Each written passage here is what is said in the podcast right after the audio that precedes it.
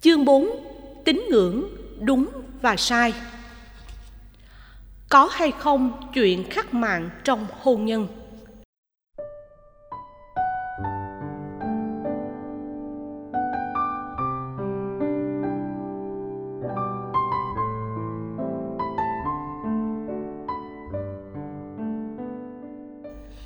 Thưa Thầy, con vốn là người theo đạo Thiên Chúa, nhưng với con, Phật giáo là nơi dạy con rất nhiều bài học quý giá. Con hiện đang quen một người nam, gia đình anh ấy theo đạo Phật. Chúng con đã định ngày cưới, nhưng đến phút cuối cùng phải hủy, chỉ vì mấy ông thầy bói phán rằng tuổi của con và bạn con mà lấy nhau là sẽ có người chết hoặc chia tay, nên gia đình bạn trai con lo sợ và đã không cho chúng con cưới.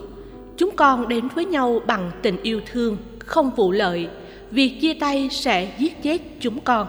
Chúng con vẫn đang cố gắng thuyết phục gia đình, nhưng lời của những ông thầy bói quá mạnh và niềm tin của gia đình vào ông thầy bói cũng quá vững chắc, nên chúng con khó có thể lay chuyển được ý gia đình. Con còn có nỗi khổ là vì gia đình con bên đạo Thiên Chúa, con đã từng có một đời chồng, nên chuyện kết hôn lần nữa không được gia đình con chấp nhận. Giờ đây ước mơ có một gia đình để yêu thương và sống cuộc sống bình thường cũng tiêu tan. Con thấy cuộc đời thật bế tắc. Xin Thầy cho con biết có phải số mạng con khác với số mạng của bạn con không? Con sinh năm 1982, bạn trai con sinh năm 1984. Con mong Thầy tư vấn giúp con có cách nào để thuyết phục gia đình cho chúng con được đến với nhau không? Con xin cảm ơn Thầy rất nhiều. Tương sinh và tương khắc được xem là quy luật tự nhiên trong thế giới sinh tồn.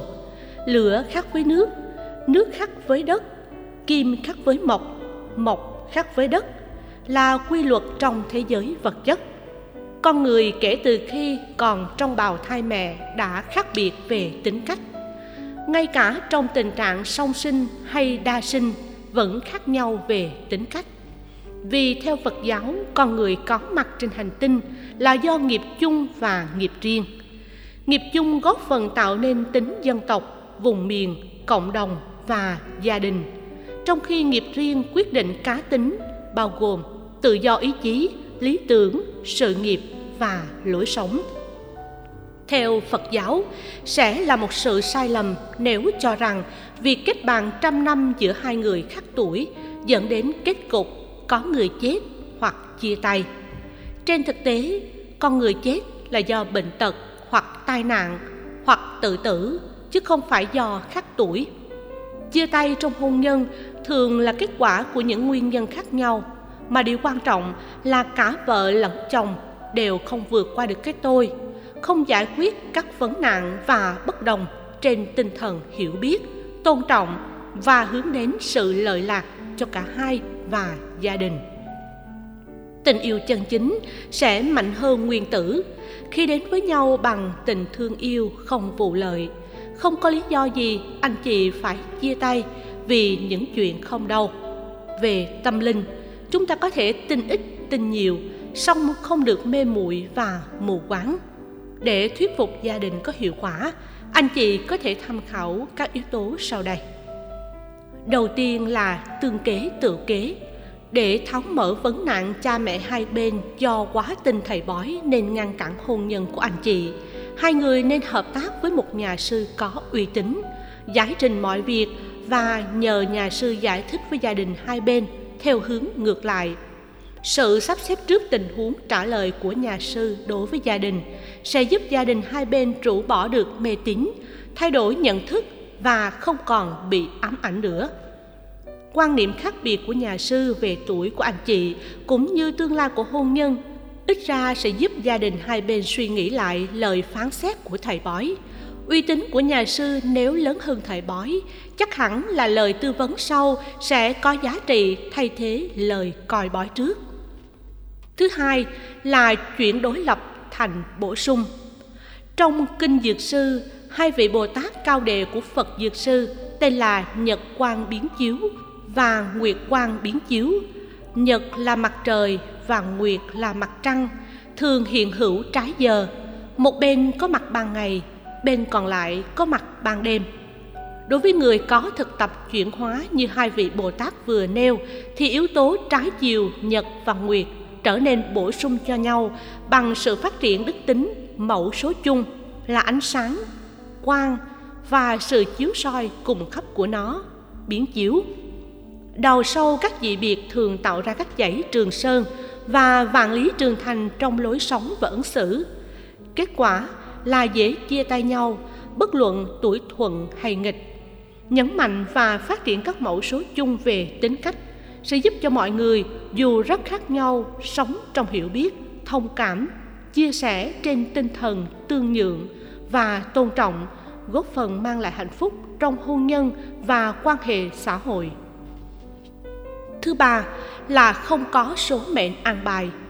Theo quan niệm Phật giáo, không có gì là không giải quyết được. Bằng sự thông minh, hiểu biết, khéo léo của bản thân và sự hỗ trợ thích hợp từ những người có khả năng tư vấn và thuyết phục, các quan niệm sai lầm như trong trường hợp của anh chị sẽ được giải quyết. Theo Phật giáo, không có số phận và định mệnh an bài bởi bất kỳ ai, siêu nhiên hay tự nhiên. Con người là chủ nhân của mọi hành vi, bao gồm sự tự do ý chí. Con người là kiến trúc sư của cuộc sống hạnh phúc hay khổ đau. Con người sẽ trực tiếp thừa kế các kết quả của hành vi, bao gồm tốt và xấu, tích cực và tiêu cực. Bằng sự hiểu biết và nỗ lực tích cực, các tính cách không có lợi cho hạnh phúc hôn nhân sẽ được chuyển hóa. Theo đó, tình yêu được tưới tẩm, hạnh phúc được giữ gìn và độ bền vững trong hôn nhân được đảm bảo. Tin vào tiềm năng, sự nỗ lực của bản thân và ứng dụng trí tuệ giải quyết các vấn nạn, các bạn sẽ thành công trong việc vẫy tay chào với những nỗi khổ, niềm đau và chướng duyên trong cuộc sống. Trong trường hợp đã nỗ lực hết cách mà cha mẹ và gia đình hai bên vẫn không chấp nhận cho cuộc hôn nhân được diễn ra theo luật pháp hiện hành và giới luật đạo Phật, các bạn có thể đăng ký kết hôn hợp pháp.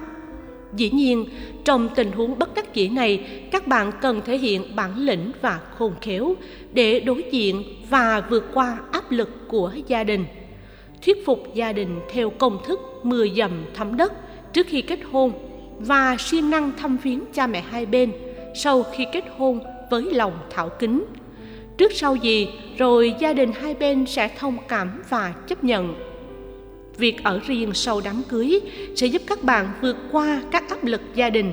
Các bạn cần chuẩn bị tài chính vững vàng để có thể tự lập khi ở riêng. Hãy kiên trì và nhẫn nại trong việc thuyết phục cha mẹ hai bên theo công thức nước chảy đá mòn. Nếu không được cha mẹ chấp nhận thì việc các bạn tự quyết định tiến tới hôn nhân và ở riêng sẽ giúp giảm đi các áp lực tâm lý và cảm xúc. Chúc các bạn sáng suốt, kiên nhẫn và thành tựu ý nguyện.